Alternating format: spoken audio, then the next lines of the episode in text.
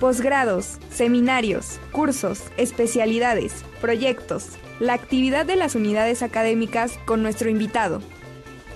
Y bueno, ya está con nosotros el doctor Orestes Magaña, autor de Puebla y sus demonios, historias de la ciudad de Los Ángeles, que ha tenido un éxito entre los radioescuchas tremendo, todo el mundo lo quiere.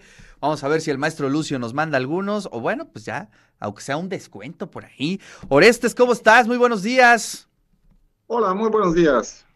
Gracias por estar aquí en el programa, Orestes, y bueno, quiero felicitarte por este texto y empezar a charlar un poco sobre las historias.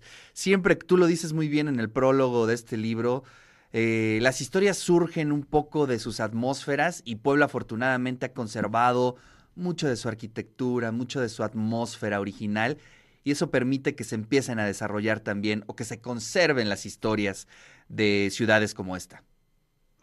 Sí, efectivamente. Eh, a diferencia de otras ciudades, por ejemplo, donde he estado, eh, como Guadalajara, Monterrey, eh, esas ciudades devastaron totalmente su patrimonio cultural, su, bueno, prácticamente casi todo, lo que viene siendo sus casonas viejas, sus iglesias, sus este, palacios.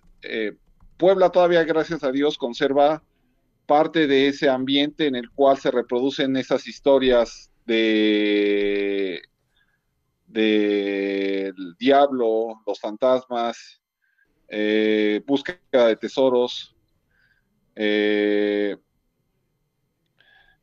lugares cuyo significado se perdió con el tiempo, se reinterpretó y se crearon nuevas historias, pues que recojo en mi libro, como por ejemplo La Casa de los Enanos, claro.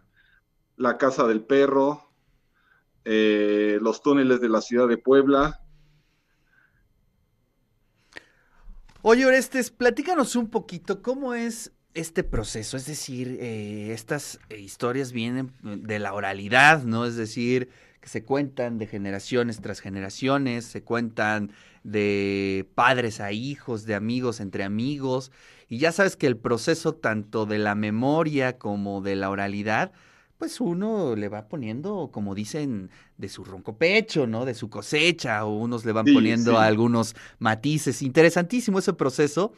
Pero tú cómo tomas o de dónde tomas esa historia eh, originalmente y sobre todo qué tratado literario le das, porque por ejemplo, en uno de tus de las historias que se presentan en este libro, la princesa eh, Minra, ¿no? Que es o la historia de la China poblana, es una historia que que por ejemplo yo no la había leído como tal, ¿no? Es una como versión distinta o de las que yo había leído distinta, pero también es muy interesante eh, ver, otras, eh, ver otros matices en este tipo de historias.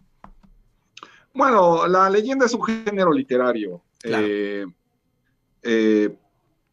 no solamente son historias que se cuentan de generación en generación, son historias que pueden crearse de un momento a otro. Claro. por ejemplo, leyendas modernas, ah, los pitufos, eh, los discos de Timbiriche, que si los tocabas al revés se oía música diabólica, eh, en los reproductores de acetatos, el chupacabras, de leyenda de los 90, eh, los ovnis de Atlimeyaya, leyenda de los 90, los las leyendas son relatos que se crean de generación en generación, pero también son relatos que uno puede crear como escritor.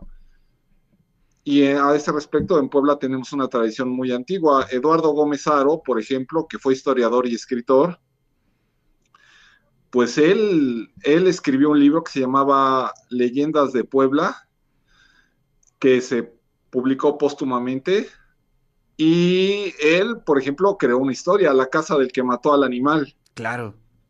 Del edificio del Sol de Puebla. Esa historia la creó él. Mira, qué interesante.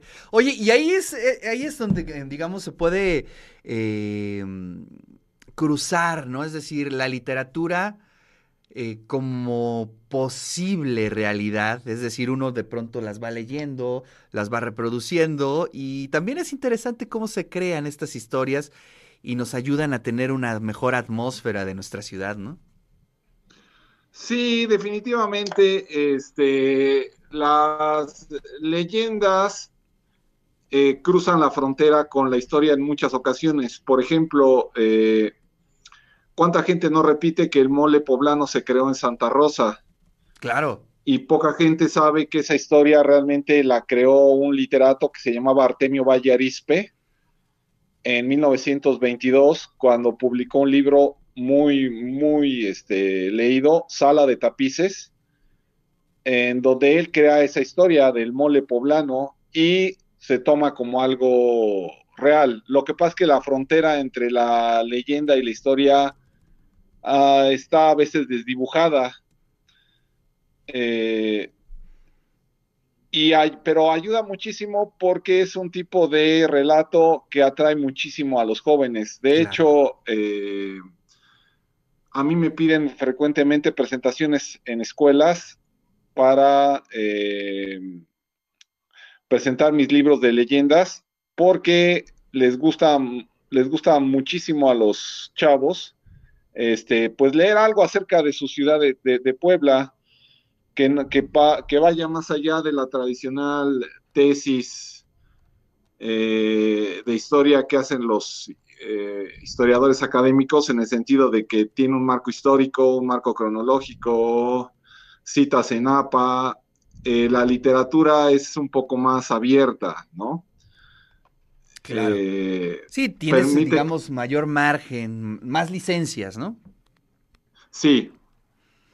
Oye, dentro de estas historias eh, que tú nos cuentas de Puebla, ¿Cuál quisieras subrayar? A mí me dejó frío, frío, frío eh, la historia precisamente de la fuente eh, de los muñecos. Es una historia muy breve, ¿no? Pero que sí guarda una tensión muy interesante, ¿no? Además, eh, los contrasta muy bien la imagen de esos niños con lo terrorífico que puede ser, ¿no?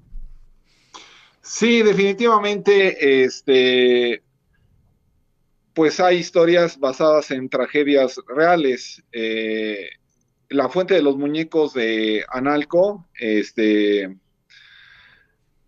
pues sí se basa en la historia de un par de niños que trágicamente se ahogaron en un pozo y se construyó esas estatuas eh, en, en, en, su honor y a la larga, pues este adquirieron un matiz siniestro. A mí recuerdo cuando iba de niño caminando por la calle, nada me parecía más siniestro que esas estatuas Exacto. de niños. Exactamente. Y eso lo captas Aunque, muy bien en esa historia, ¿eh? Sí. Uh, la que más me gusta es la historia que más me han plagiado, que es la historia de la casa del perro, esa la creé yo. Ah, mira.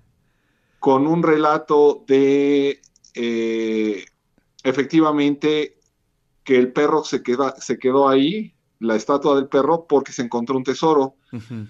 Y entonces yo mezclé elementos literarios con elementos históricos, judíos perseguidos por la Inquisición en Puebla en aquella época, que sí okay. había, eh, la Inquisición, que sí existió, y eh, con un relato de un hombre perseguido en aquella época por ser judío, eh, en secreto. Era un converso, ¿no? Era un converso, un hereje, un marrano, eh, pero recordemos que los este, españoles habían expulsado a todos los judíos de eh, España en 1492. Los que se quedaron tuvieron que convertirse. Si te convertías y eras sincero en tu conversión de fe, no tenías ningún problema, pero si te habías convertido y seguías siendo judío en secreto, entonces eras perseguido como un hereje y se perseguía a la gente en aquella claro. época por su religión. Claro. Oye, qué interesante. Bueno, digamos, la casa existe, el perro la existe. existe. De hecho, durante unos años eh, parece que no hubo perro, ¿no? Algo pasó, no sé. No se sé. cayó por se el cayó. temblor. Exacto. Y ya sé que como un par de años fue que lo instalaron otra vez, ¿no? Ajá, sí, este, el estimado José Luis Escalera, eh,